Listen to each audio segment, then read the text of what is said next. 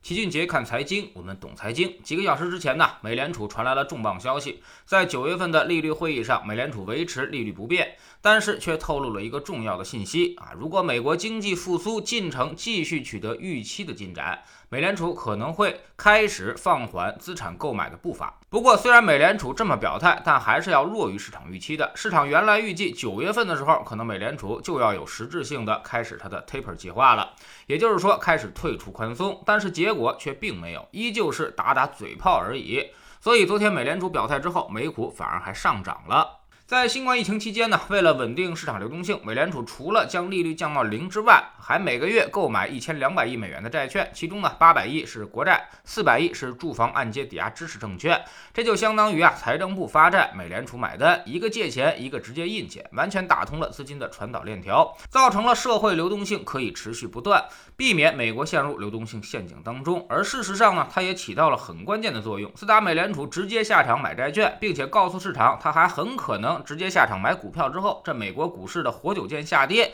也就此止住，甚至开始了快速反弹，大家的流动性担忧一下就全部消失了。而这个购债计划呢，一直在进行。这就好比你身体得了一场大病，全靠输液和输血来维持。现在美国经济浑身都已经插满了管子，但是这些管子不可能永远的插下去，在稍微恢复之后，就要逐渐的撤掉这些临时性的措施。而现在就是该考虑退出的时候。美联储的调控呢，还是很有艺术的，它一般不会上来就实锤。而是先吹风，先提前告诉市场我要怎么怎么样，然后还得反复的提醒你，我快了啊，我这回真的要干了，你们得小心。其实这么做呢，就跟大夫打针是一样的，目的就是要调动你的防御心态，让你先做好准备，然后他才下手，这样就不会引发市场太大的波动了。所以美联储啊，这个放缓购债计划也是一样，他先提出来，但是真的要实施，可能还会有一段时间，估计很可能要拖到年底了。然后呢，还得一点一点的进行缩减，不会上来就直接踩刹车，一百八十度打方向，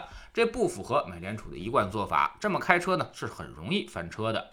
但另外一方面，我们也应该知道，美联储现在开始吹风，其实也就意味着这个方向已经确定了。未来即便跑得再慢，它也一定会朝着这个方向前进。先减缓购债，在明年底或者后年开始加息，那么也就意味着市场利率会开始上升。那么对于美股的估值将形成一定的压力，而且利率上升，所以这个预期可能会一直在市场中存在。那么随着时间的推移，担忧也会逐渐上升。用我们的老话说，叫做你躲得了初一，却躲不过十五，该来的迟早都会来。所以美股今年走势很强，标普百指数整体上涨了百分之十七。但是呢，自打美联储转向之后，其实已经开始了震荡走势。九月份也出现了一定的下跌。这种状况呢，其实风险会逐渐的加大。但是会不会让美股发生暴跌呢？哎，恐怕也不会。因为根据历史史上的经验，美国股市暴跌触发条件基本上都是那些黑天鹅，比如二九年危机、八七年股灾、两千年的互联网泡沫、两千零七年的金融危机。包括去年的活久见式的下跌，你事后复盘才能找到原因，而之前几乎是完全预见不到的，甚至没有一次暴跌是因为加息而形成的。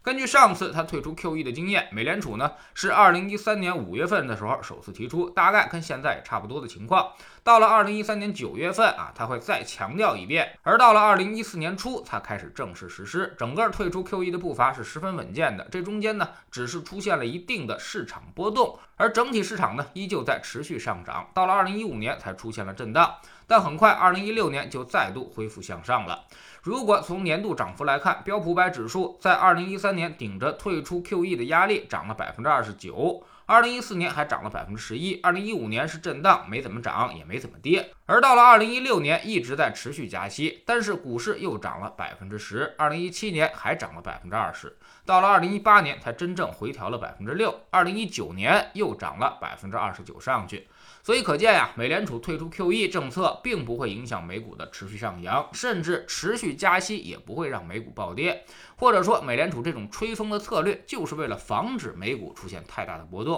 接下来呢，我们再看看美元，它的反应就要比美股更激烈的多了，因为美联储收缩本身就是要维持强美元的地位。所以，二零一三年美元还在八十三点附近，后来呢还以退为进。美联储吹风的过程当中呢，美元是先挖坑再上涨，在正式加息之前反而跌到了八十点，直到它开始加息，美元才开始持续走强。到二零一七年已经涨到了一百零三点，也就是说美元升值了百分之二十多。那么对应的肯定是非美货币的大幅贬值和大宗商品的跌价。所以未来我们不太担心股市，反而担心的是汇率和其他商品。未来半年强美元开始回归的话，那么能源、工业金属、农产品和贵金属这些大宗商品可能都会出现明显的下跌。眉飞色舞行情已经进入了最后尾声的击鼓传花阶段，大家要格外小心。这种行情过后呢，市场上会出现一个明显的捡便宜货的机会。